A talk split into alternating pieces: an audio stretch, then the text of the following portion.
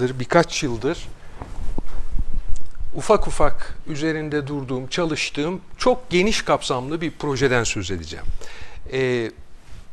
Aslında ona Batı'nın kurucu ritmi olarak klasik falan gibi bir şey söylüyorum. 3 bölümden oluşuyor. Önce sorunu, tasarıyı ve önermeler halinde tutamaklarımı söyleyeyim. Sonra 2. bölümde bunları temellendirmeye çalışayım. 3. bölümde de bu söylenenler nasıl gösterilebilir, nasıl gerçekleştirilebilir? Bu tasarının birkaç ayağı var. Onlardan söz edeyim. Şimdi 2013 yılında Agamben yaşayan en sıkı, sağlam filozof. 2013 yılında Vox Europaea adlı 10 dilde yayımlanan Avrupa Birliği'nin bir yayınında kısa bir metin yayımladı. Burada 1945 yılında Alexander Kojev'in yazdığı bir metni temel alıyor. Alexander Kojev,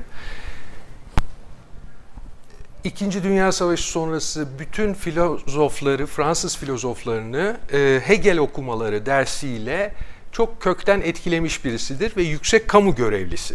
Aslında bir anlamda Avrupa Birliği düşüncesinin arkasındaki kişilerden birisi. İlginç tarafları var. Burada Kojev çok özetleyerek Agamben söylüyor, kısa bir metin. 1945'te diyor ki Almanya, Protestan Almanya Avrupa'da en egemen güç olacak gelecekte. 1945'te söylüyor bunu. Bunun karşısına Güney'in Latin İmparatorluğu'nu biz Fransa olarak savunmalıyız. Burada çeşitli hayat tarzlarını, gündelik pratikleri, mezhep farkı da var. Kuzey Protestan, Güney'de Katolik. Bunları dikkate almayan bir Avrupa başarısız olur ve Güney'in hakim olması lazım diyor. Şimdi burada Agamben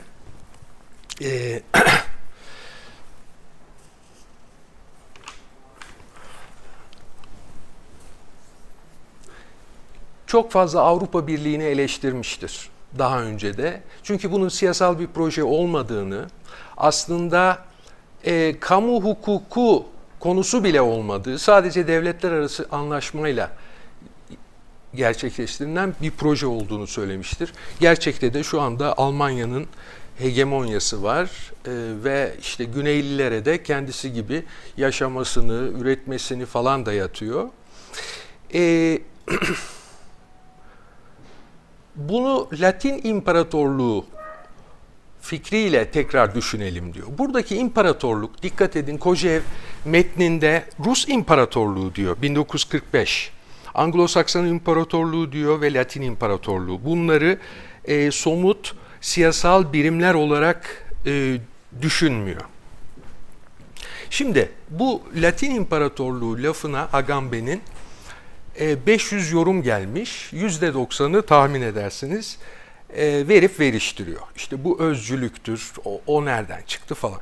Sonra 2013'te bir başka söyleşisi var Alman gazetesine. Birkaç yerde yayımlandı. Ben şimdi orada benim işime asıl yarayan tutamağı söylüyorum. Bundan sonra da birkaç tutamak, bu çok geniş malzemeyi bir araya getirecek, tutturacak, nasıl söyleyelim, mandal gibi. Burada söyleşisinde alıntılıyorum. Avrupa'nın şehirleriyle, sanat hazineleriyle ve manzaralarıyla kurduğu çok özel bir ilişki vardır. Tutamağım bu. Asya ve Amerika ile karşıtlık içinde söylüyor bunları. Japonların içi boş bir törensiliğinden falan bahsediyor. Avrupa çok insani, canlı bu bir yanı var ve tarihiyle söyleşi içinde ve yeni bir yaşam ediniyor diyor. Şimdi burada şunu söylemek istiyorum. Agamben rastgele klişeler, boş laflar söyleyecek birisi değil. 1970'lerin sonunda Benjamin üzerine bir denemesinde şöyle bir şey söylüyordu. Yani filolojiyi insan bilimleri için bir model olarak kurmaktan söz ediyor. Sonra yazmadı bu konuda ama bütün yaptıklarıyla, bu toplama kampları üzerine, hayvan üzerine yaptıklarıyla bu son derece titiz metinlerdeki potansiyeli açığa çıkaran şeyler yaptı. Yani bir filolojik kesinlik kertumu olan birisi. Bu boş bir laf değil ve bunun arkasını getireceğim. Ne anlamda bunu geçmişle kurulan ilişki özel? Şimdi herkesin geçmiş tasarımı olabilir ama bu tarih olmayabilir. İkincisi, burada özel bir ilişkiden bahsediyor. Bir de manzarayı da katıyor. Bunu ikinci bölümde anlamlandırmış olacağız diye umuyorum. Şimdi Avrupa uygarlığı için bilirsiniz, Batı uygarlığı için çok statik bir tanımlama söylenir. Üç ayak, biraz da basma kalıptır. Ama bir genellik düzeyinde anlamlıdır. Bu da işte klasik Yunan-Roma geçmişi,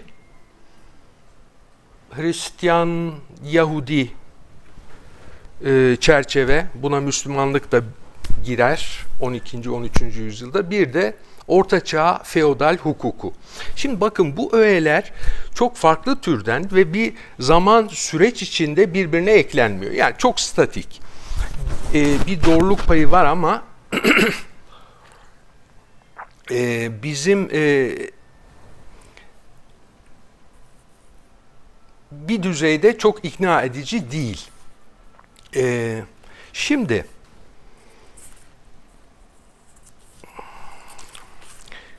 yönetici düşünceleri çok kısa burada söyleyeyim, ikinci de açacağım. Birkaç şey söyleyeceğim.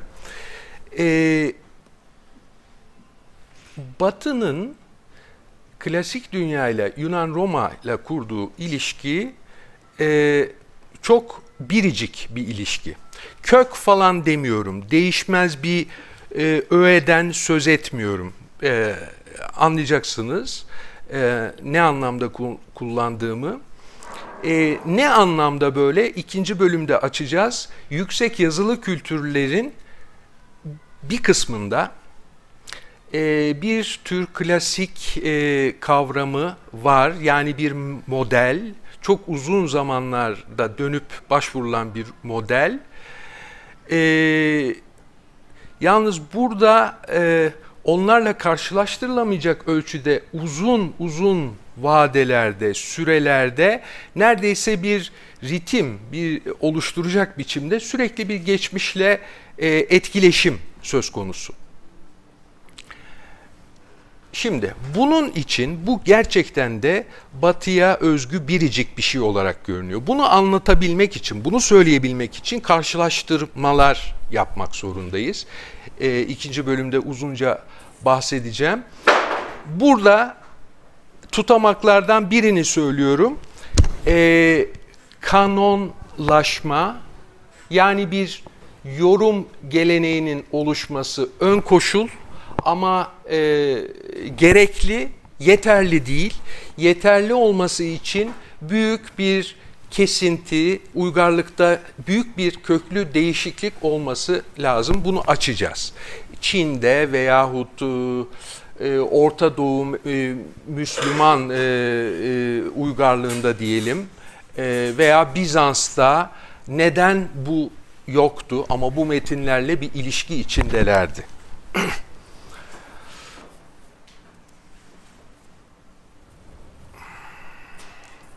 Dolayısıyla yadırgatıcı, uzaklaştırıcı bir etki. Bizimkinden başka bir uygarlık ama o kadar da başka değil. Çünkü çok başka olunca egzotik bir uygarlık haline gelebilir. Avrupalıların ilk defa Kızılderili uygarlıklarıyla karşılaştığında yaşadıkları sarsıntı, egzotik bir uygarlık. Aynı zamanda antropolojinin başlangıcı sayılır bu. Buna döneceğiz. Belli ölçüde bizimkiyle bir yakınlığı, hısımlığı da olması lazım. Döndüğümüzde ona tamamen başka bir uzaydan, dünyadan kendi dünyamıza dönmüş olmuyoruz. Şimdi, burada geçmiş dedik, şöyle bir şey söyleyelim. Gelecek tasarımı her zaman bugün de yapılan bir şey. Şu anda hani çok yaygın türlü çeşitli nostaljik bakışlar var geçmişle ilgili. Bu aslında gerçek bir geçmişle ilişki kurmaktan ziyade bizim olmayan bir geçmişin yasını tutma, belli bir işte ne bileyim küçük burjuva duyarlılığı diyebileceğimiz bir şey. Gelecek tasarımı şimdi de kurulan bir şey ama bugün sadece bir güncellik, sürekli bir güncellik içinde yaşadığımız çok çeşitli düzeylerde dile getiriliyor, değil mi? Güncel, yani bir şimdiyle de ilişkimiz, dolayısıyla geçmişle de ilişkimiz çok çok sınırlı, yok gibi bir şey. Ya ucube, formsuz, popüler kültür ürünleri, geçmiş tasarımları falan konumuz dışında. Batı'nın kurucu öğesi dedim, hemen aklımıza Doğu gelecek. Bu karşıtlık anlamlı bir karşıtlık değil. Zaten bilmediğimiz bir şey Doğu'da. Doğu buradaki düşünürler için bir eşittir İslam, hiç ilgisi yok. Asya'dır. Engin, sonsuz Asya'dır. Buna da karşılaştırmalı tarihçilik açısından değindiğimde birazcık daha açacağım.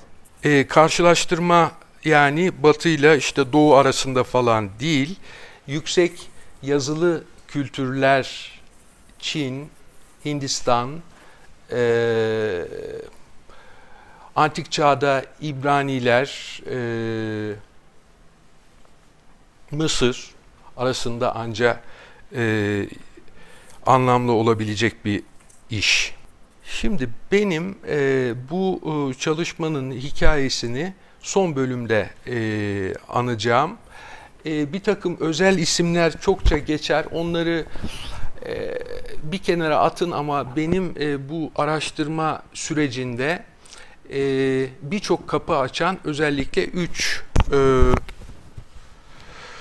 edebiyatçı, eleştirmen, sanat tarihçisi var. Şimdi onlar bu araştırma projesini nasıl olanaklı kıldılar, onlardan tutamaklarımı aktarayım. Şimdi ilki T.S. Eliot. Bu arada çok kısa şunu söyleyeyim. Yani 20 yıl süresince hümanizm tartışmaları, klasik nedir? 19. yüzyılda modern üniversitenin oluşumu gibi birbiriyle bağlantılı ve birbirine basamak oluşturan bir takım araştırmalar sonunda beni buraya getirdi diyeceğim ama baştan beri şöyle bir derdim vardı. klasik dünyanın anlamı konusunda hocalarımız olsun, 19. yüzyıldakiler olsun hiç doyurucu şeyler söylemez. Nedir? İşte her derde devadır, köktür, özüdür, batının gibi klişelerden ibarettir ve birbirine bunlar sınırsızca eklenebilir. Yani bir bakış açısı, bir model, kuramsal bir tarafı hiçbirinin yok. Hiç doyurucu değil. Ama bir yandan da bunun kendi başına ve karşılaştırmalı olarak da bir değeri olduğunu hissediyorum, görüyorum. Görgüyle, müzelerle, şunla, bunla. Aslında bu yani en baştan beri uğraştığım bir şeyin sonucu oldu. Eliot bu klasikler nedir, Türkiye'deki klasik tartışması vesaire dolayısıyla başvurduğum bir metindi epey öncelerden. 1920-30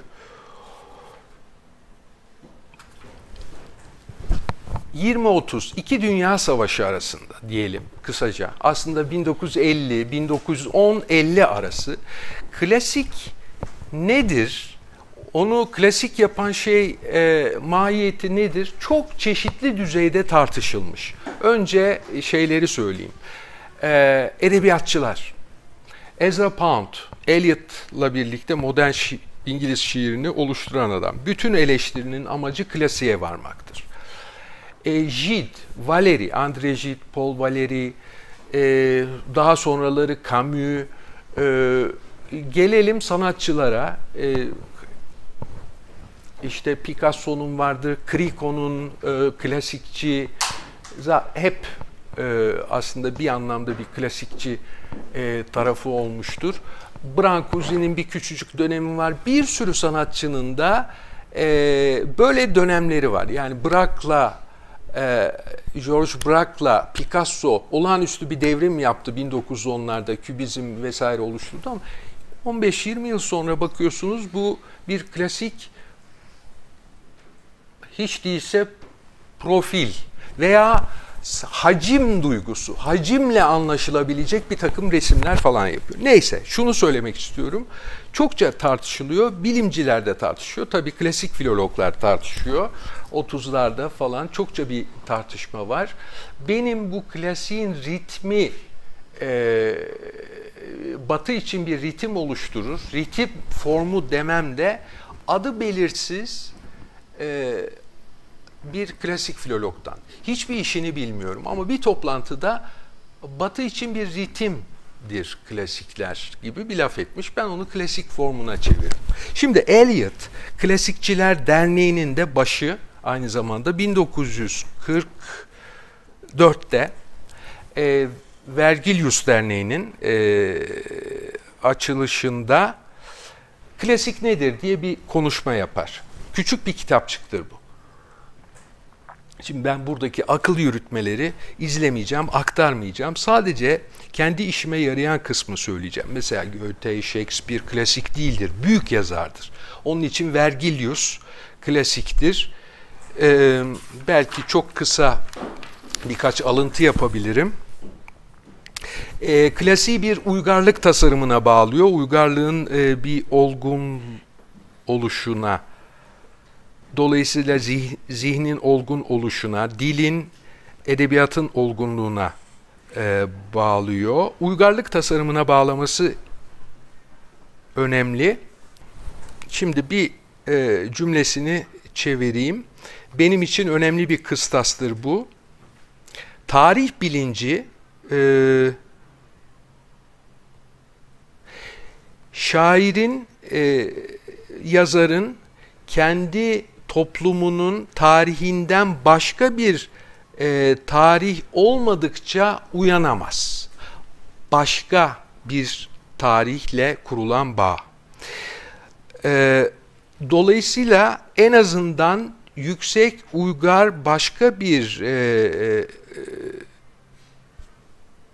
halk, topluluğun, uygarlığın bilgisi gereklidir. Ve bu uygarlıkta yeterince yazarın uygarlığına nüfuz etmeli bir ölçüde onunla hısım olmalıdır.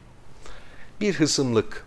Tamamen başka değil. Tabi buradan Vergilius'a gelmesi, işte bir Hristiyan tarafı da vardır biliyorsunuz Eliot'ın, ama bu metinde hiçbir yönü yoktur. Bu anılmaz. Vergilius'u sonunda neredeyse işte Avrupa'nın tek klasiği falan diyecek. Şimdi klasik ve onun korelatifi olan kanon aslında yakın zamanlarda bilimsel bir kavram haline geldi. Yani analitik ve heuristik, buldurucu gücü olan bir kavram haline geldi.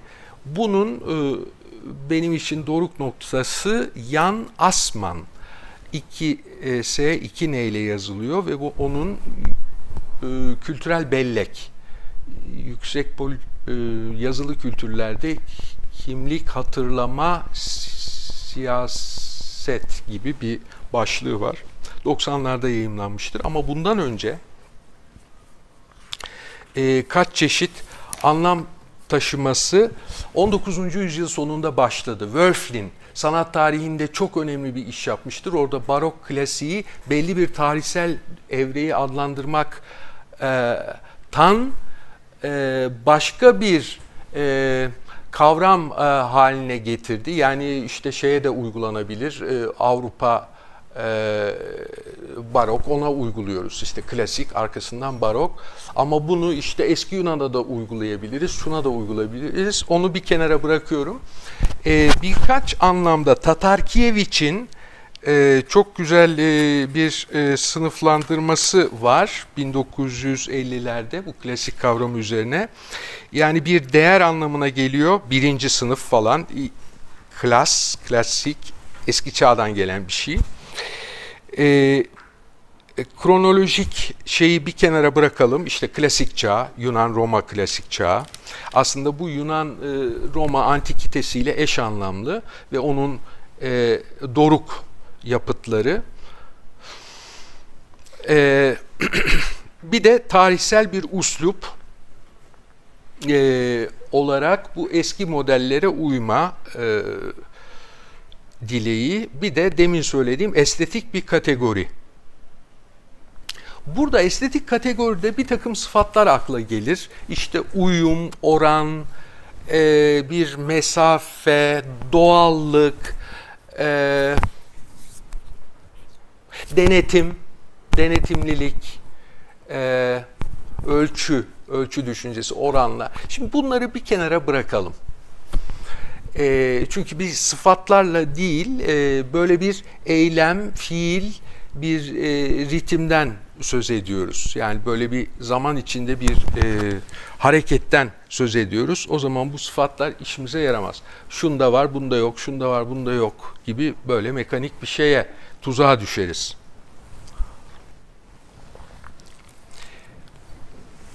Şimdi Assmann'ın çalışmasından önce şöyle bir şey söyleyeceğim. Kültür tarihi açısından ne kadar önemli bir şey yaptı. Kültürel bellek meselesi biliyorsunuz yenilerde Halbwachs'ın bir kitabı çıktı, Kültürel Bellek. Kenarda, kıyıda kalmış bir sosyolog, Fransız, 1900 kaçlarda, 30'larda, 40'larda yazdığı bir şey. Onu alıyor ve çok çok yaratıcı biçimde bir eski çağ kültürleri için bir model oluşturuyor. Türkçe baskısına yazdığı ön sözde diyor ki, benim yaptığım Benedict Anderson'ın, işte başka hayali topluluklar var, söyleyin, Wallerstein'in miydi? Yani 70'lerin sonunda Gelner'le başlayıp çok fazla yayım yapılmış. Aynı sıralarda bellekle ilgili de Fransızların çok önemli çalışmaları var, değil mi? Bellek yerleri Türkçe'ye falan da çevrildi. Diyor ki ben bunların ulus devlet için kimlik, siyaset vesaire arasındaki bağları, mitos nasıl aydınlatlarsa ben bunu eski çağ için yapacağım. Ve bunu harika biçimde gerçekleştiriyor. Yani benim çok ufkumu açmıştır. Bu kitap bir 90'larda çıktı. Türkçe'de 2001 yılında çıktı. İngilizcesi 2012'de mi ne çıktı? Yani bir yurt dışında önemli bir üniversitede böyle bir konuşma yapılırken bana bitiminde sormuşlardı. Kimdir, nedir, bu kitabı nasıl bulur? Biz sadece Almanca, hafif bir gururla bir de Türkçe çevirisi var demiştim o zaman. Başka Musa tek tanrıcılık üzerine vesaire çok önemli kitapları var. Onları çevirmişlerdi İngilizceye. Her neyse. Burada şöyle bir şey söyleyeceğim. Jaspers, Karl Jaspers 1940'larda bir laf etmişti. Hatırlarsınız. Eksen çağı diye bir çağ. Lao Tzu, işte Confucius, Buddha, İsrailoğullarının peygamberleri, Yunanlıların filozofları. Eksen çağı. Bu bir açıklama bile değil. Tekrarlanıyor. Herhangi bir açıklayıcılığı yok. Bir gözlem. Yanlışlanabilir. İşte bence bu... Bunun ne anlamda bu 2000 yıl önceki bu düşünüşlerin, düşünce yollarının bugün bizi ne ölçüde etkilediğini bu kanonlaşma çok güzel açıklıyor. Şimdi kanonlaşma nedir? Kanon, Sami dilinden, Türkçe'de kanun aynı şey. Hemencecik yani ölçek anlamı var, bir kamışın birimleri, ölçü anlamı var. Yunanca'ya da hemen geçmiş. Ünlü klasik çağ heykeltıraşı Polikleitos'un Kanon diye bir eseri var. Tabii hiçbir şey kalmamış. Kanon'da ne yapıyor? Heykeldeki oranları kuramlaştırıyor. Yani pardon, heykelde insan vücudundaki oranlar, heykelde nasıl oluyor? Başka işte müzikte bir kanon var. Resmi liste anlamında işte Azizler'in kanon listesi vesaire var. Son 20 yıldır bir kanon savaşı Amerika'da kültür savaşı olduğundan hani bize de son zamanlarda yaklaştı. Kanon, herkesin ortak belleği, bir ortak zeminini oluşturan düşünce eseri, edebiyat eseri falan diyebiliriz. Hala hani bizde kanon oluşmadı, şu var, şu yok falan denirken. Şimdi Assmann'ın yaptığı bunu eski çağ için nasıl anlamlandırıyor? Şöyle, düşünsel gelenekte bir bunalım koşuluyla yaratıcı bir yorumlama, kanonlaşma oluyor. Örnek, Buddha'nın ölümünden kaç yüzyıl sonra bir tür konsiller toplanıyor. Çünkü Buddha'nın laflarını aktaran bir takım işte bilgeler, kişiler var. Sözlü gelenekle aktarıyorlar. Ya bunlar tahrif oluyor, kanonlaşma.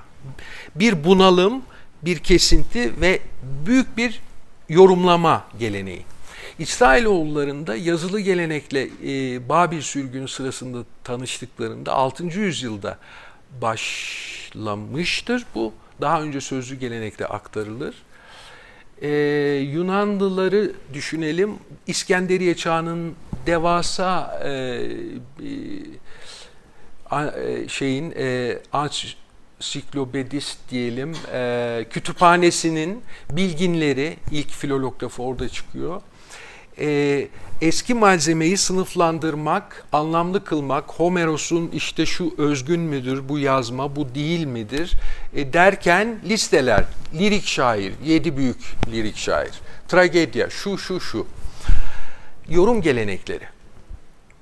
Mısır gibi 2000 yıllık çok köklü bir uygarlık bugüne hiçbir etkide bulunmuyor. Çünkü yorum geleneği, kanonlaşma yok. Her tapınak, ben Assmann sayesinde bunu anladım. Yıllardır okurum, bakarım, giderim, görürüm müzelerde. Mısır'la ilgili kafamda böyle bir kültür tarihi açısından bir şey oturtamıyordum. Sebebi bu, çünkü her tapınak, o hieroglif dediğimiz şey her tapınağın ayrı. Görsel bir ansiklopedi halinde içi dışı bunların donatılıyor. Kendini böyle kale gibi dışarıya kapayan şeyler. Ve bu tür bir kesinti ve yorum geleneği oluşmuyor. Onun için kültürel istikrar kazanamıyor oradaki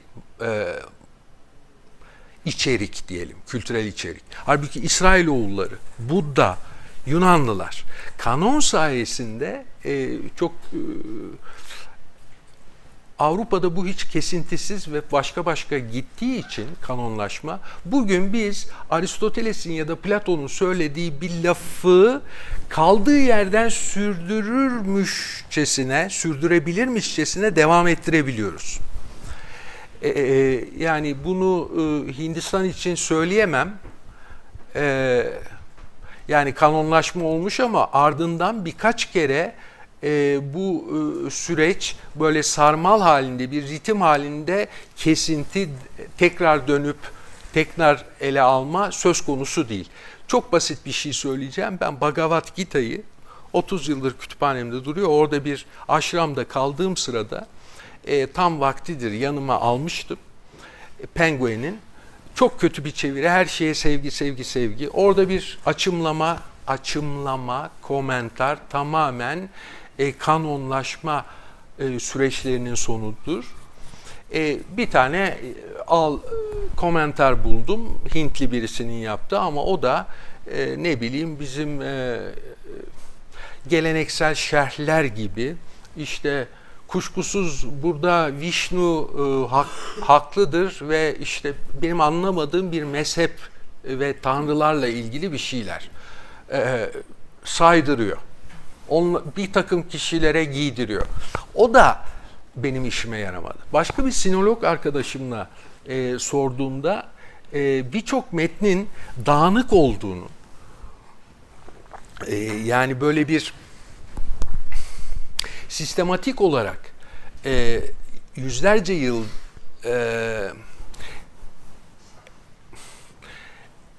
içinde sürekli bir evrim geçirmediği için herhalde sistematik bir ne var ne yok bunların bile çok açık olmadığını söylemişti.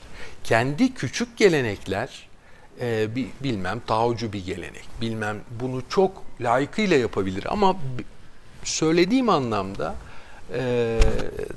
nasıl söyleyeyim, işte bilimsel büyük bir yorumlama geleneği yok. Mutlaka var ama çok uzun vadelerde yok. Budist metinleriyle Tora'nın, Tevrat'ın kanonlaşma, bakın, birbirinden bağımsız süreçler. Burada tarihsel bir yakınlık söz konusu değil. Konfüçyusçu metinler, Taocu metin bir tane var. Onun için de aynı şey geçerli olabilir. Peki, kanonlaşmanın anlamı ne? Kültürel bir istikrar sağlaması, yeni kimlik. Peki, kanondan önce bunu sağlayan neydi? Bağdaşıklık, koheransı, karşıtlığı şu, ritüelin yarattığı bir bağdaşıklık, koherans var. Sonra kanonlaşmadan sonra kanonun yarattığı bir koherans, bağdaşıklık, kültürel istikrar var. İkisi arasında çok anlamlı bir karşıtlık kuruyordu. Dolayısıyla bu çok özel bir kültürel bellek yaratıyor kanonlaşma. Şimdi demin söyledim, bu bir zorunlu koşul ama yeterli değil. Assmann bu şeye, yeterli koşula, büyük kesinti, uygarlık kısmına değinmiyor. Şimdi şunu söyleyeceğim, Assmann dedim, Eliot dedim, üçüncü kişi de Giorgione uzmanı bir sanat tarihçisi, Salvatore Settis. Aynı zamanda klasik dünyayla çok alımlamasıyla ilgili çok önemli çalışmaları var. Onun yapıtında da Salvatore Settis en son yazan. Mesela Assmann veyahut Eliot hiç yok. Birbirleriyle ilişkisiz ama benzer sonuçlara varmış Settis. farklı bir uygarlık oluşu, büyük bir kesinti olması ve kendisinden farklı bir uygarlıkla bu söyleşimi, diyaloğu sürdürmesi, işte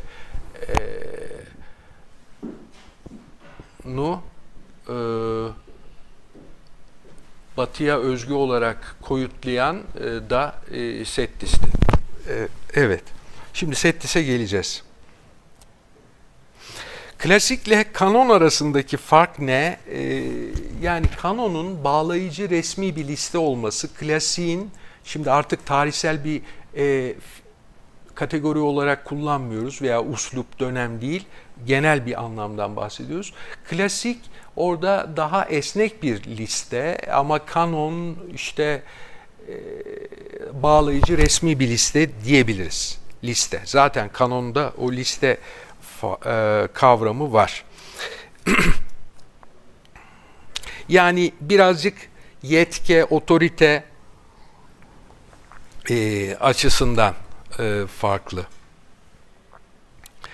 Dolayısıyla yeni öğretiler çıkıyor. İsrailoğulları tarihinde çok bundan söz edebilirim.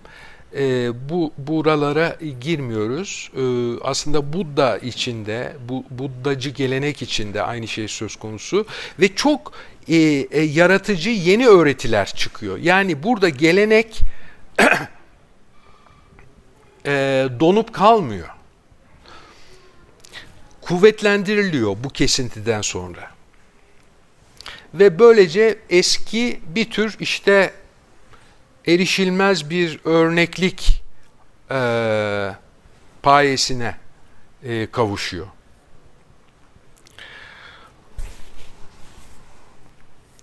Şimdi çok kısa bu arada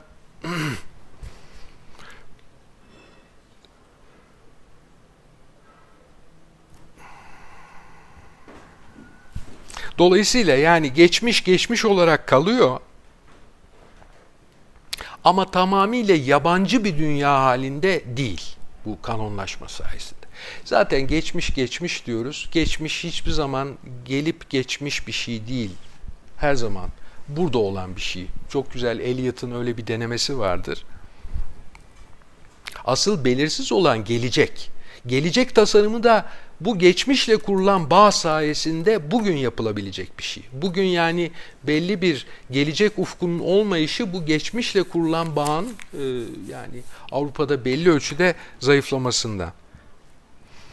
Şimdi Salvatore Settis'in kitabı 2002'de mi ne İtalyancası çıkmış.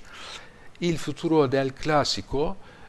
Klasiklerin işte geleceği. Aslında postmodern bir dünyada klasikler dediğimiz Yunan-Roma mirasının anlamı üzerine tartışıyor. Yalnız burada benim için çok çok önemli birkaç tutamak var. Ama ondan önce şunu söyleyeyim. Avrupa kültürel tarihinde klasik neredeyse döngüsel bir model olarak, bir takıntı olarak sürekli dönüp gelir. Yeniden doğar. Yeniden doğar. Rönesans gibi. Ama bir tane değildir Rönesans. Bizans için işte bilmem Komnenos Rönesansı işte 12. yüzyılda, Bizans için 3-4 tane, Avrupa için 2-3 tane, Otto, daha 9. yüzyıl, Şarman zamanı, ondan sonra kaç tane. Hatta eski Roma'ya gidelim, Augustus, Hadrianus, Gallienus, bunlar birkaç yüzyıl aralıklı. Böyle bir neredeyse işte ritmik bir form. Peki bu batıda olan bir şey. Neden? Neden? Soru o. Klasik lafı tarihsel olarak Fransızların 14. Louis dönemi için kullanılan bir adlandırma. 17. yüzyılda 14. Louis döneminde çok büyük bir çatışma, kerel var. Ancien ile modern. modernlerle eskiler arasında bu güncel edebiyat tartışması. La Fontaine, işte şu, bu, La Bruyère, bütün yazarlarının dahil olduğu bir çatışma. Ve 19. yüzyılda Goethe çağında falan klasik dendi mi? Klasik Fransız edebiyatı. Sonra bu kavram alanı genişleyecek. 19. yüzyıl sonunda demin söylediğim artık estetik, tarihsel bir kategori haline gelecek. Şimdi ilginç tarafı var klasiğin o tartışmalarda. Eskiler, yani ansiyen klasikler zaten modern olarak. Modern hala klasik bir şey olarak görülüyor. Ayırt edici bir işlem, operatör, kültürel bir ayırt edici sınır olarak tartışmalar var. Hem bağlama hem ayırt etmeye yarıyor bu 14. Louis zamanındaki tartışmalarda. Şimdi bu kısacık tarihsel bir not oldu. Aslında benim döneceğim şey Settis'ten bir Çinli sanat tarihçisinin andığı bir şey. Çin resminde, olağanüstü Çin resminde bütün pathos doğadadır. Pathos ne? Etkilenim. Yani maruz kaldığımız ve bizi dönüştüren duygulanım diyelim. Pathos. Yunancası kullanılıyor. Hani onun kavram alanından gelmedir. Ve ören yeri, harabe, bir tek örnek yok. Şimdi ben bunu bütün Asya resimde, Japon, sonra Mughal döneminde de çok ilginç bir minyatür geleneği var Hindistan'da. Hepsini bu bakımdan da taradım. Hostellerde, koğuşlarda kalarak Avrupa'nın, işte Rusya dahil büyük koleksiyonlarını düzenli olarak görmeye başladım. Bunlar için gitmeye başladım. Birkaç amacı var tabii, şehir tanıma vesaire, ama bu da var.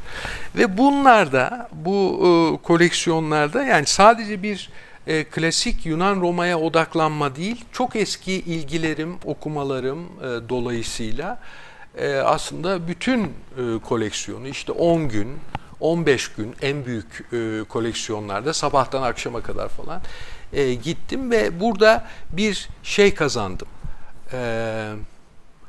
Doğrudan deneyim, görgü, sonra Asya başladı. İşte bir burs Amerika'ya da gitmiştim. Ondan itibaren başladı. Henüz bu fikirler yok. Daha çok klasik Yunan, aslında Roma ile ilgili benim klasiği orada klasik kılan şey ne?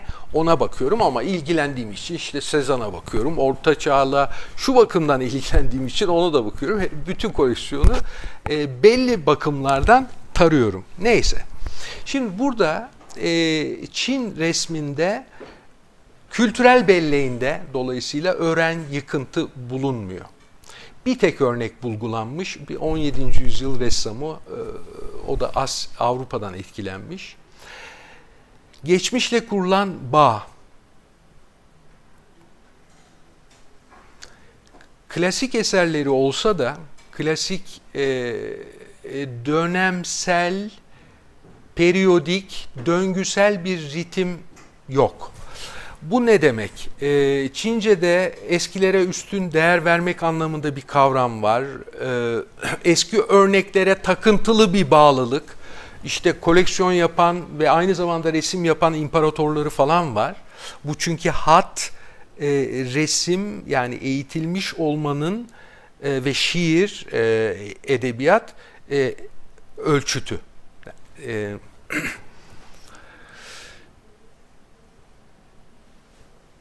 Bilgince örnekler var. Klasik Hint, Çin, Japon geleneğinde klasiğe benzer bir kavram yok, ama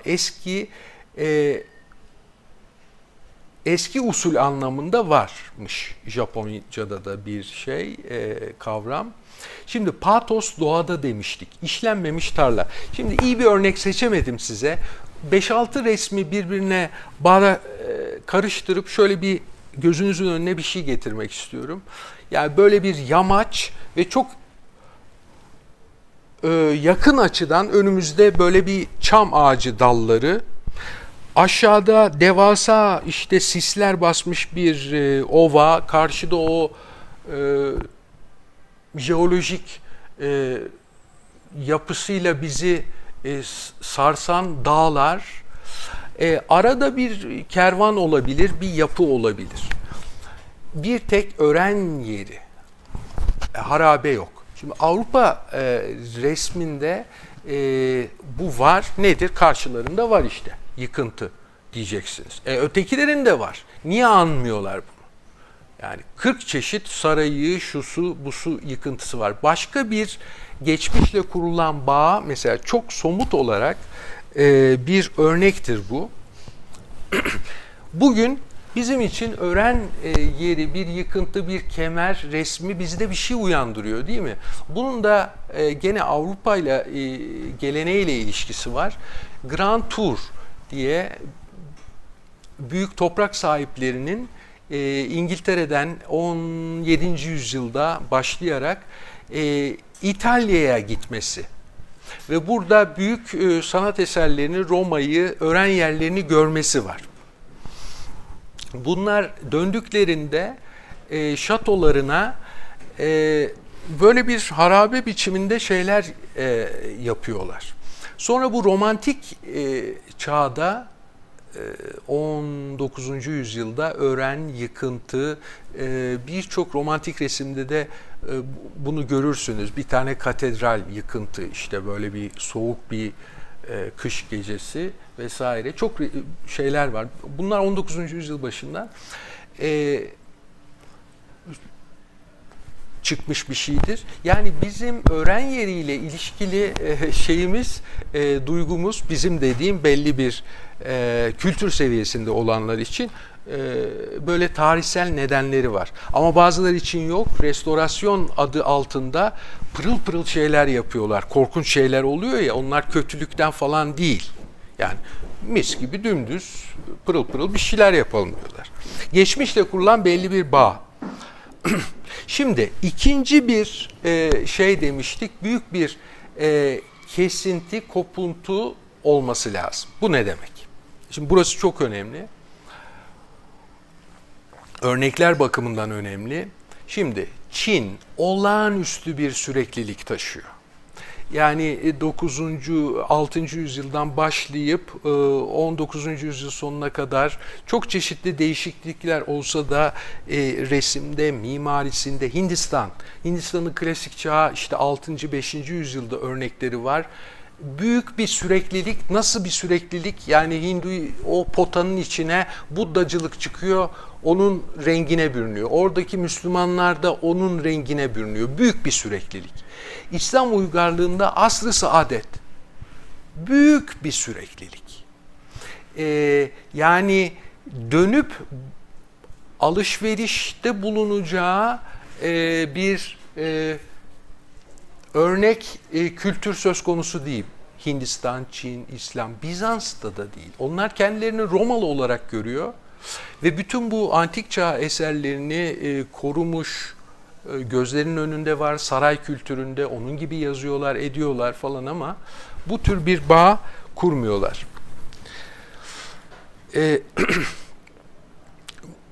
Mugallar değil mi? Hint kültürü içinde. Onun resmine de baktığımda aynı şeyi görmüştüm. Şimdi Columbus öncesi Amerika'da gerçekten büyük bir ani, aşırı bir kesinti var.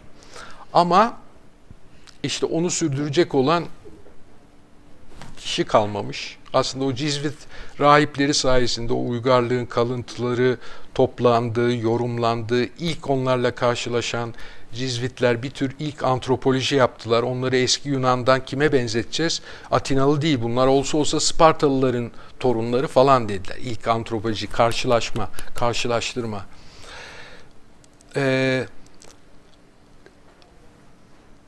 Şimdi Avrupa'da 6. yüzyıldan itibaren Hristiyanlaşma ve başka bir klasik çağın yıkılmasından sonra başka bir uygarlık, toprak düzeni, şu bu ortaya çıkarken Latince'yi kilisenin benimsemesi bütün bir geleneği içermeyi sağladı. Çok çok üstün örnekler edebiyatta, şiirde, şuda işte ister istemez onlar örnek alındı. O sayede yani bir saygınlığı var çünkü Latince, Yunanca, İncil yazıldı, çevrildi. Şimdi kesinti deyince birkaç küçük derste bunlar söz konusu oldu. Bir de ODTÜ'de Theory Talks'ta söylemiştim. Orada bir sosyolog arkadaşla da konuştuk. Kesinti deyince büyük yıkım akla geliyor. Bağdat, Hülagü mahvetti, tamam. Ama ondan sonra çıkan şeye bakalım. Ya da yani o kadar çok bulabiliriz ki bu büyük yıkımlara. Yalnız bu geçmişin içerilerek devam ettirilmesi gibi bir şeyi yok. Tekrarı var. Başka bir uygarlığa geçme söz konusu değil. Benim örneğim şuydu. Şöyle bir şey düşünün. Uygurların Gobi çölünde çok kozmopolit, maniheist, çok dilli böyle bir kültür çevresi var orada. Çok kendine özgü. Çin'in, Doğu'nun, Hindistan'ın etkisiyle böyle duvar resimleri var, Budist, maniheist yazmalar var. Türkçe açısından da önemli. Şöyle düşünelim. Hı? Taklamakan, Gobi çölü, İpek yolunun üzerinde bin Buda mağaraları 1910'larda bulundu. Şöyle düşünelim, sadece Türkçe konuşan etnik bir şeyden bahsetmiyorum. O dönem duvar resimleri, şiiri, edebiyatı, mimarisi pek yok. Öyle bir örneklik taşıyacak ki bugün Türkçe konuşanlar ve ne bileyim Balkan halkları, Orta Doğu halkları dini değişmiş ama onunla bir ilişki kuruyor. O örnekler tekrarlanıyor. O örnekler aşılıyor. Başka tekrardan daha ileri bir şey yapılıyor. Emulatıyor. Yani basit bir taklit değil. 15. 16. yüzyılda Rönesans'ta bu terimle tartışmışlardır. Yani biz ilk defa hani Kikero'dan bile üstün bir Latince yazdık derken işte biz sadece bir imitatio değil, emulatio yapıyoruz. Onu yaratıcı biçimde işliyoruz. Her neyse. Böyle bir örnek yok. Yani bu sürekliliğin aşırılığı Bizans'ta, Çin'de veya işte Asr-ı Saadet tek model. Tek model orası. Hepsinde bu mutlak süreklilik bir engel oluşturuyor. Çok özel tarzda geçmişle ilişki kurmanın önünde bir engel. Burada başka yönler var. Oralara da hiç sapmıyoruz. Bir zaman anlayışı, aynı zamanda bir mitik bir zaman anlayışı. Şimdi Levi-Strauss'un bir 1956'da yazdığı kısa üç hümanizm konusunda bir deneme yazmış. Üç hümanizm ne? Yunan, Roma, Hint, Çin, Japon. Üçüncüsü yazısız ilkel denen topluluklar. Antropolojinin en büyük katkısı 1900'lerin başında Amerika'da doğmuştur. Franz Boas vesaire. Bugün hani Avrupa merkezcilik falan diyoruz. Asıl onun temelini eleştiriyle sarsan bu antropoloji oldu. İster cinsellik anlayışı olsun, ister işte soyut düşünme, simgecilik olsun. Bu yazısız halkların ne kadar olağanüstü kültür başarıları olduğunu falan söyledi. Neyse, bu üç karşılaştırması yadırgatabilir. Yunan, Roma nerede? Hint, Çin, Japon nerede? İlkel topluluklar nerede? Rönesans'ın antik dünyayı keşfini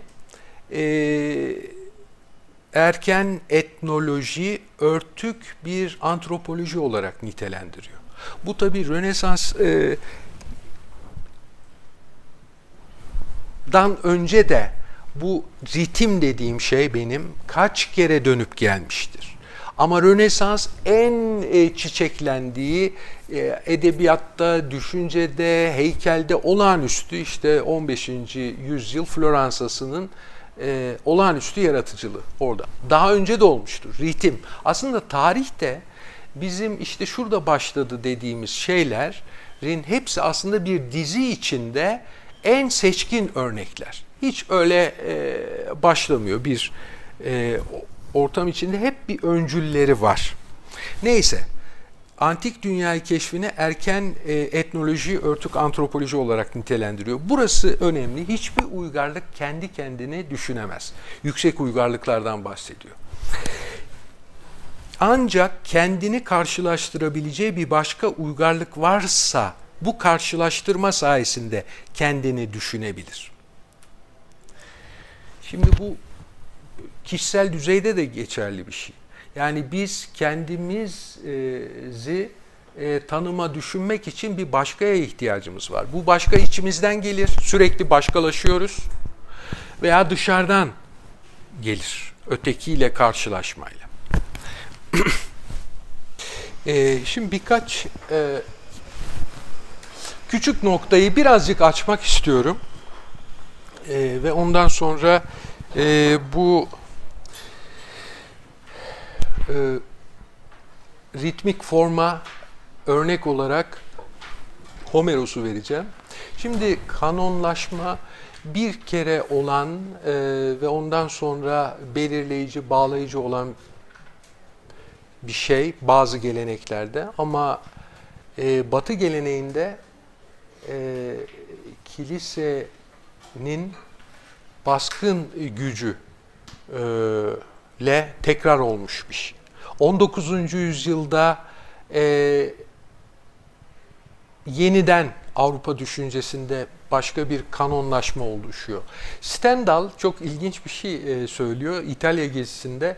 Ya Dante'yi okuyan 3-5 kişi var burada diyor. Başka bir, yani ortak eğitimin konusu falan değil. Zaten zorunlu eğitim vesaire çok yeni şeyler, 19. yüzyıl işleri. Birinci nokta bu. İkincisi, İslam için asıl saadet dedik, orada söz konusu olan şuydu: sürekli gönderme yapılan ve referans verilen değerler dağarı anlamında almamız lazım. Çünkü orada ne bileyim bir mimaride, şunda, başka kültür, sanat alanında bir başvuru kaynağı değil, bir değerler dağarı olarak oraya gönderme yapılıyor. Bu anlamda anmıştık. Onu da açalım. Çok hızlı geçmiştik. Şimdi Homeros örneğini vereceğim. Burada küçük bir örnekte nasıl tekrarlandığını, bir ritmi göreceğiz. Homeros. Şimdi kuşkusuz eski çağ destanları arasında en karmaşık, en zengin olan destan. Ama bu özelliğiyle değil, kurucu bir metin olması açısından düşünelim. Homeros'un çıktığı dönemde henüz kendi kendini yöneten siyasal topluluk, şehir, Yunanlıların ortada değil. Bu sürecin başında, İsa'dan önce 8. yüzyılda başlamış bir metindir. Daha doğrusu arkasında birkaç yüzyıllık büyük bir sözlü geleneğin, dolayısıyla kapanmış Tunç çağının izlerini taşır.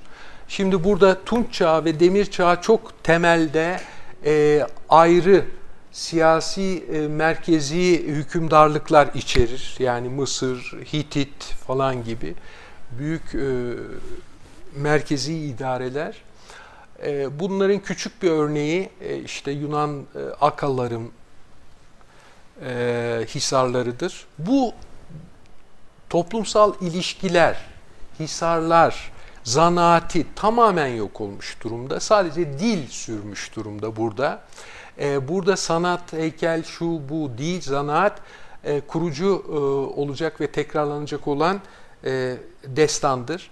5. yüzyılda klasik çağda diyelim veya işte Helenistik çağda bambaşka bir şehir siyasal yapısı içinde kendilerinden uzak, gerçekten çok başka ilişkiler, toplumsal ilişkiler içindeki kişilerin hikayelerini dinliyorlar. Ne bileyim, bugün köylerde de Hindistan'da Mahabharata, Ramayana böyle saatlerce canlandırılıyor. Öyle plastik şeylerde, sandalyelerde teyzeler, nineler, çocuklar saatlerce dinliyorlar. Ama bir tane orada. Şimdi burada olan şey, Helenistik çağda bunun kanonlaştırılması, filolojik olarak işte sahih metne ulaşma, yorumlama. Bağımsız şehir devletleri diyelim Yunanlara, rekabet halinde. Gelelim Roma'ya. Roma çok büyük bir Akdeniz gücü, siyasi egemenlik ve Cumhuriyet sonrasında işte Augustus Sezar'dan sonraki dönemden bahsediyoruz. Devasa bir güç ve Latin edebiyatının başlangıcı da bir Homeros çevirisiyle ilk başlamıştır. İsa'dan önce 250 sıraları. İmparatorluk çağına geldik.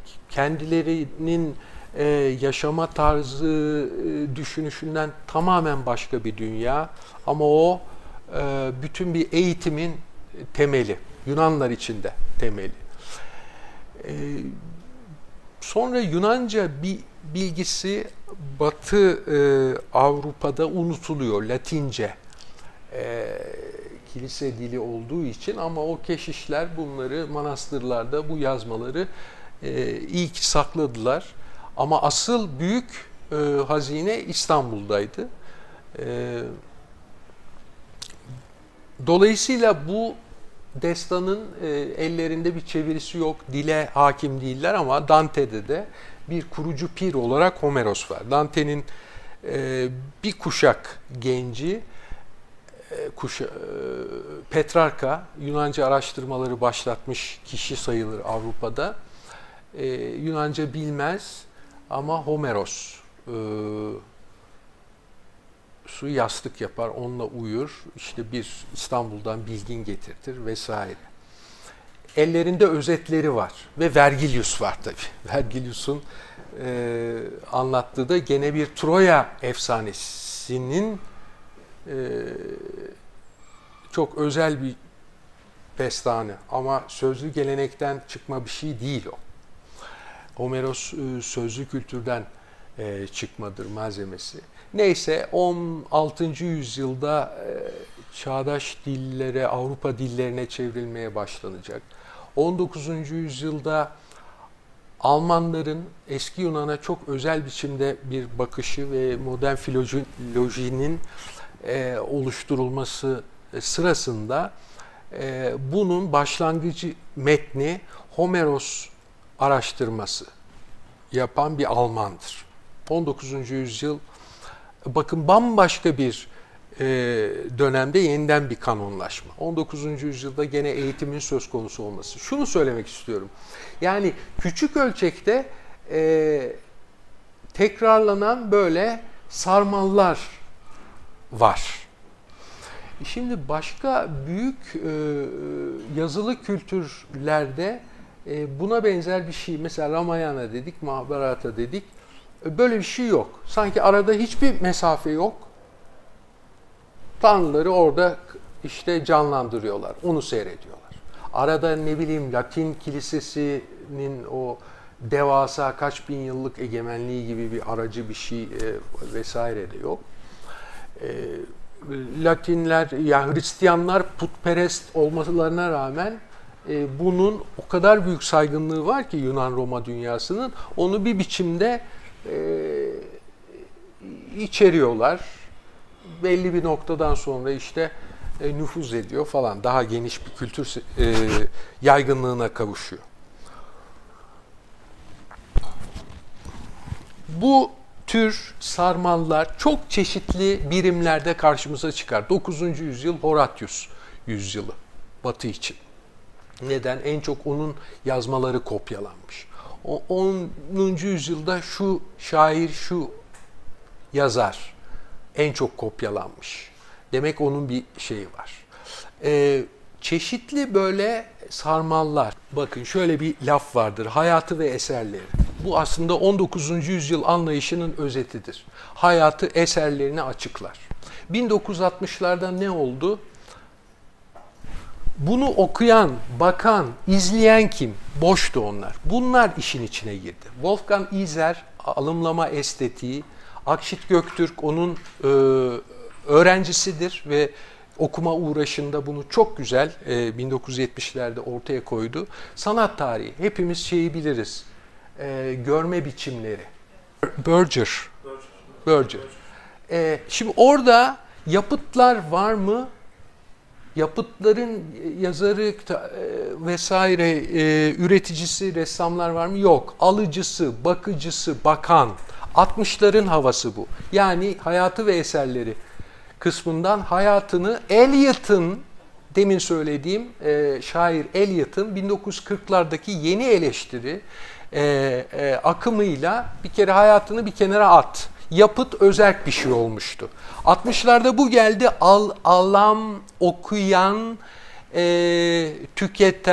tüketen doğru bir laf değil, alımlayan, reception, kitabı, resmi. Onda bu ne yaratıyor, nasıl bakıyor, nasıl okuyor? Bu işin içine girdi.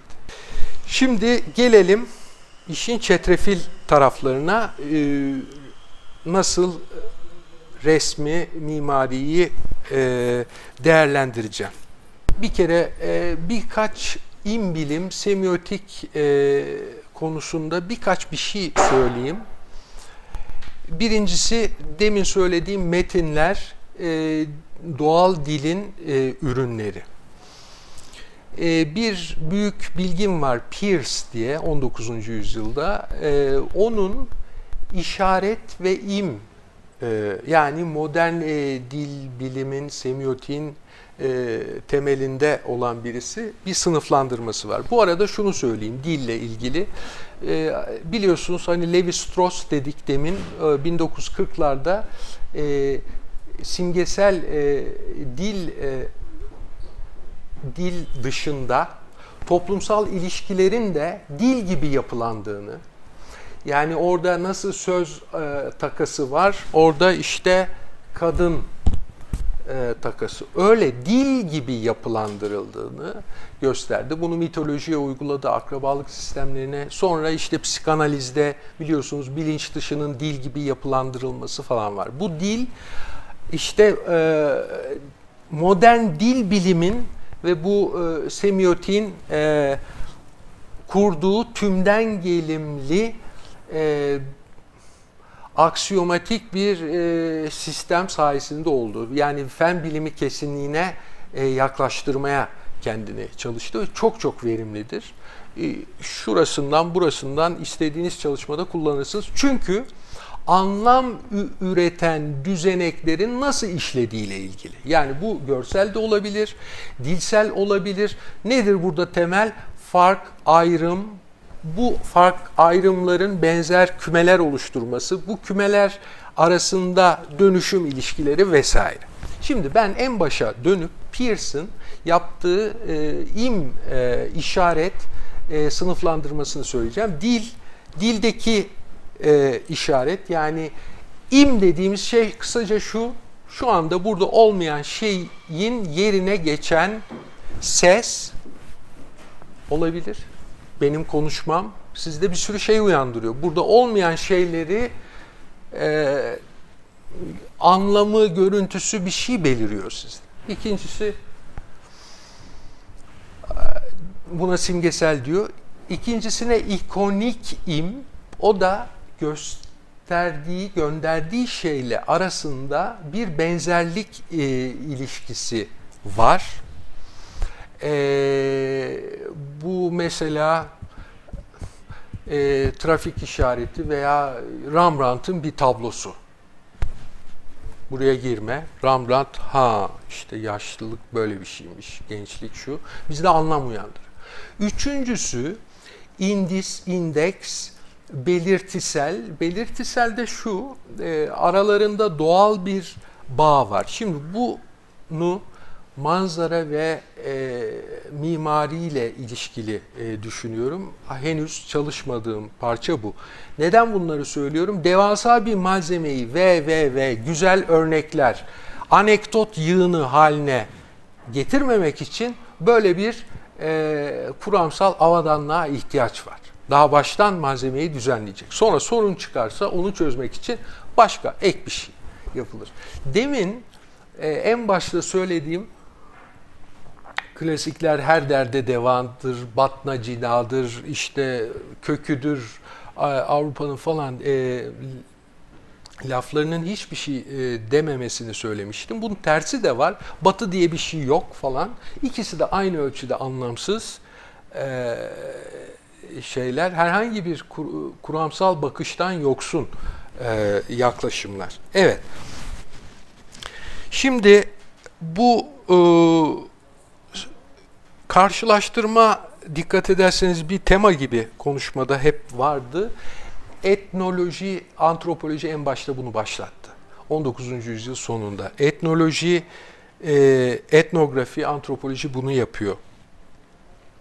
Genellemeler yapıyor, akrabalık yapıları, etnografi yerel sahada işte bir takım monografilerle ama hep bir karşılaştırma. Antropoloji daha bütüncül bakıyor ama hepsinde bir karşılaştırma öğesi var. Bir kere en başta bu adamların yaptığı ve çok radikal yenilikler getirdiği, kendi modern topluluklarıyla karşılaştırıyorlar.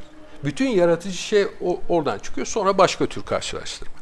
Sonra sanat tarihinde şimdi anacağım birkaç kişi var, onların karşılaştırmacılığı var. Sonra bütün tarihçileri kuşak kuşak etkilemiş Fernand Brodel'in başını çektiği Annales Ekonomi Sosyete dergisi 30-40'larda büyük bir girişimdir tarihçilikte.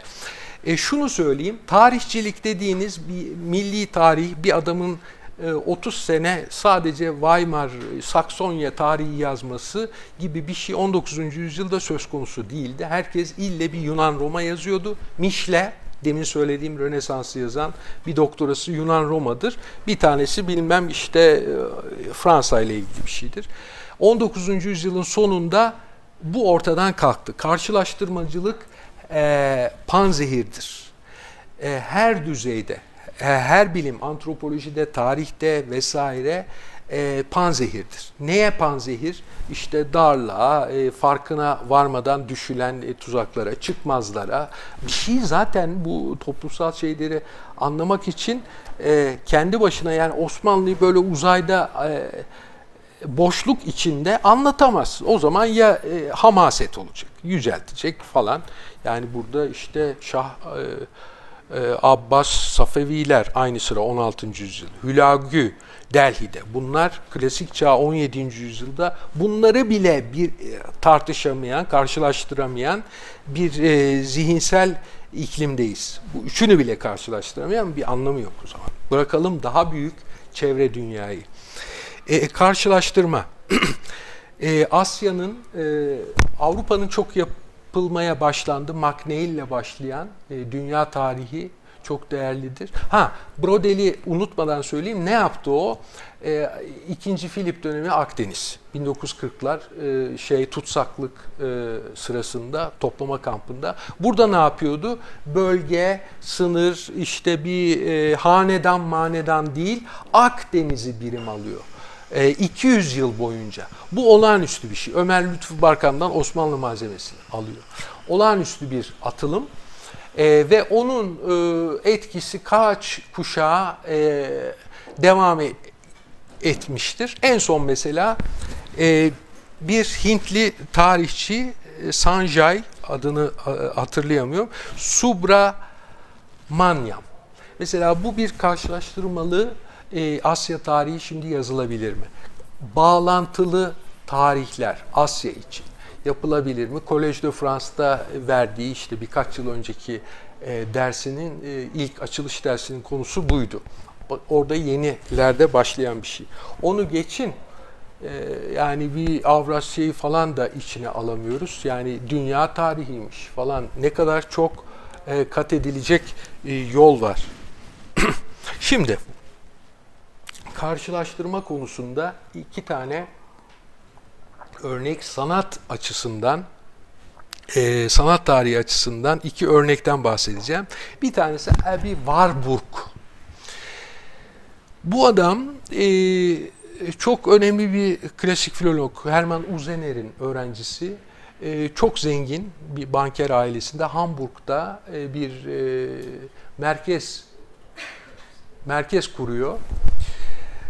Bu merkezde bir kere kütüphanenin sınıflandırması Dewey tasarımına uygun değil. Ondalık sınıflandırma değil. Daha en baştan işte dini eser, ikonografikler, sonra bunun toplumsal uygulaması.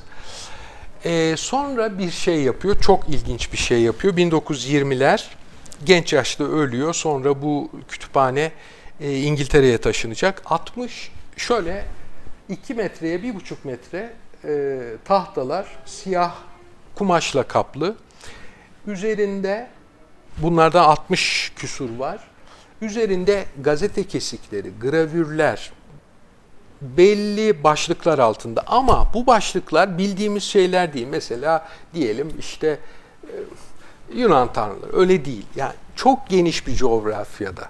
İşte İslam coğrafyası da var. Astroloji, Hopiler var. Karşılaştırmacılık. 1000 tane böyle şey var. Bunu iğneliyor, sonra çıkarıyor. Tekrar fotoğrafları var bunun, o kütüphanenin.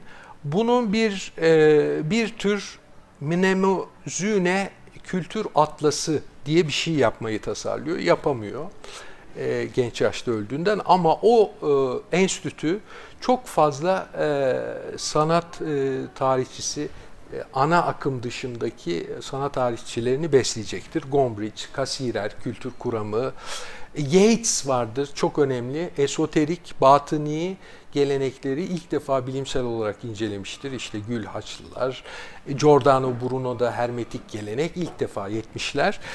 Hep oradan beslenmiştir Warburg Enstitüsü'nde. Şimdi Warburg'un burada yönlendirici birkaç düşüncesi falan var. Onlardan bahsetmeyeceğim. Beni de çok ilgilendirmiyor. Ama bu yaptığı şey çok değerli. Ne anlamda değerli? Birazdan. Malroux'dan bahsedeceğim. Malroux'da, André Malraux 1940'larda şöyle bir şey yapacak. Le Musée Imaginaire, bu sonra The Museum Without Wall adıyla İngilizceye çevrilecek. Aynı adlı İngilizce, Facebook'ta çok güzel bir site var. 60.000 tane sanat eserini içeriyor, doğudan batıdan, daha çok batıdan. Burada da yapmak istediği şu, tamam, sanat tarihini müze ve fotoğraf ortaya çıkarmıştır 19. yüzyıl. Ama biz şimdi bunu çok başka bir biçimde yaratabiliriz. Görselleri şimdi görebiliriz. Şimdi demin söylediğim kütüphane bu. Arkadaki, önde de levhalar var. 1, 2, 3 tane levha var. Kütüphane ve böyle değirmi şeklinde oval, yukarıdan ışık geliyor. 360 derecelik kütüphane ve levhalar. Bunlar değişiyor, ekleniyor. Buna düşünce makinesi diyor. Bu bildiğimiz türden etkiler, uslup araştırması, uslup benzerlikleri falan gibi yönetici düşüncelere başvurmadan yapılan bir şey. Yaratıcı tarafları bu. Bu da bir levha, Yani çok başka çağlardan, dönemlerden şeyler yan yana gelebiliyor. Bu da André Malraux ilk Kültür Bakanı olacaktır De Gaulle hükümetinde. Bununki de aslında bir tür kolaj, bir sürü şeyleri böyle kesip çok özel biçimde yan yana getiriyor. 2-3 ciltlik şey yapmıştı. İşte hayali müze, The Museum Without Wall diye çevrilen, görelim. Müzelerden kurtarmak sanatı. Bir tane daha. Tamam. Metafor ve metonimiyeyi hepimiz duyduk. Metafor, istihare, metonimiye mecazi mürsel, değil mi? Bunlar retorikten, belagattan gelme terimlerken, 20. yüzyıl başındaki dil bilim okulları, işte Kopenhag, Prag vesaire, bunlarda çağdaş dil bilim ortaya koyuldu, poetika koyuldu. Hepsinde dolaşan Roman Jakobson var. Roman Jakobson Amerika'ya giderken transatlantikte Levi-Strauss da var. Ve Levi-Strauss bunları, bu metafor, metonimiyeyi retorik terimi olarak değil, Roman Jakobson'un düşüncenin iki ekseni olarak koyutladığı yerde bunu alacak ve bunu çok olağanüstü biçimlerde işleyecek mitosların incelenmesinde. Çok basit şöyle söyleyelim. Metafor, bu dil bilimce birbirinin yerine geçebilecek, yani bir dizi oluşturan dikey olarak birbirinin yerine geçebilecek öğeler gibi kaldırın benzetmeyi, aslan gibi çocuk diye aslan çocuk diyorsun. İşte hayvanlar aleminde aslan neyse çocuklarda o oluyor. Yaratıcı metaforda bunu böyle kolaycacık söyleyemezsiniz. Terim olmadığı için illa o ortaya metafor atmanız lazım. Bir, eksen bu. İkinci eksen, buna dizisel eksen diyelim. Öteki dizimsel, yatay. Dizim kurallarıyla yan yana geliyor, ekleniyor, bitişiyor. Bu eksene metonimiyeyi yerleştiriyoruz. Neden? Metonimiyada gene birinin yerine geçiyor. Yani ad aktarması yapıyoruz ama nasıl bir şey oluyor biliyor musunuz? Sobayı yaktım. Sobaya benzin döküp yakmıyorum. İçini yakıyorum. İçle dış. Suretle işte malzeme. Nedenle sonuç. Soyut somut. Onu pek anlamıyorum. Birbirinin yerine kullanılıyor. Arada ama bir aslanla çocuk bambaşka. Burada bir bitişiklik var. İşte o söz dizim kuralları. Şimdi Jakobson bu buluşunu, insan düşüncesi temel eksenini şuradan çıkarıyor. Afazi, dil yitimine sahip çocuklar bir eksende işlem yapabiliyor ama işte öteki dizisel işlemde yapamıyor. Metaforu anlamıyor ama bilmem ne cümlesi kuruyor. Her neyse. Şimdi burada yapılan Malraux'da veyahut Warburg'da yapılan şey nedir? Dizisel ve dizimsel ilişkilerin dışında bir şey ortaya koymak. Bu nedir? Malraux için ve Warburg için bir tür psikolojik bir açıklamaları var. Psikolojik evrensel tarih. Okyanusya sanatını da katacak bu hayali müzesine, Afrika sanatını da katacak. Onu bir kenara atalım ama bu yan yana getirmelerdeki mantık çok önemli. Bu bugün bunlar devasa dijital veri tabanlarını ve böyle bir şeyle baştan kendimizi kısıtlamadan bu şu değil, o diziye girmez demeden işte bunlar nasıl yapılabilir? Böyle verevine ilişkiler, yani dikey vesaire değil. Bu çok tabii birazcık abartarak söylüyorum. Benim de somut sorunlarla karşılaşmam lazım. Bakalım ne kadarını yapabileceğim. İşte emeklilik sayesinde böyle dertsiz başımıza dert aldık. Bakalım ne kadar yapacağım. Çok teşekkür ederim.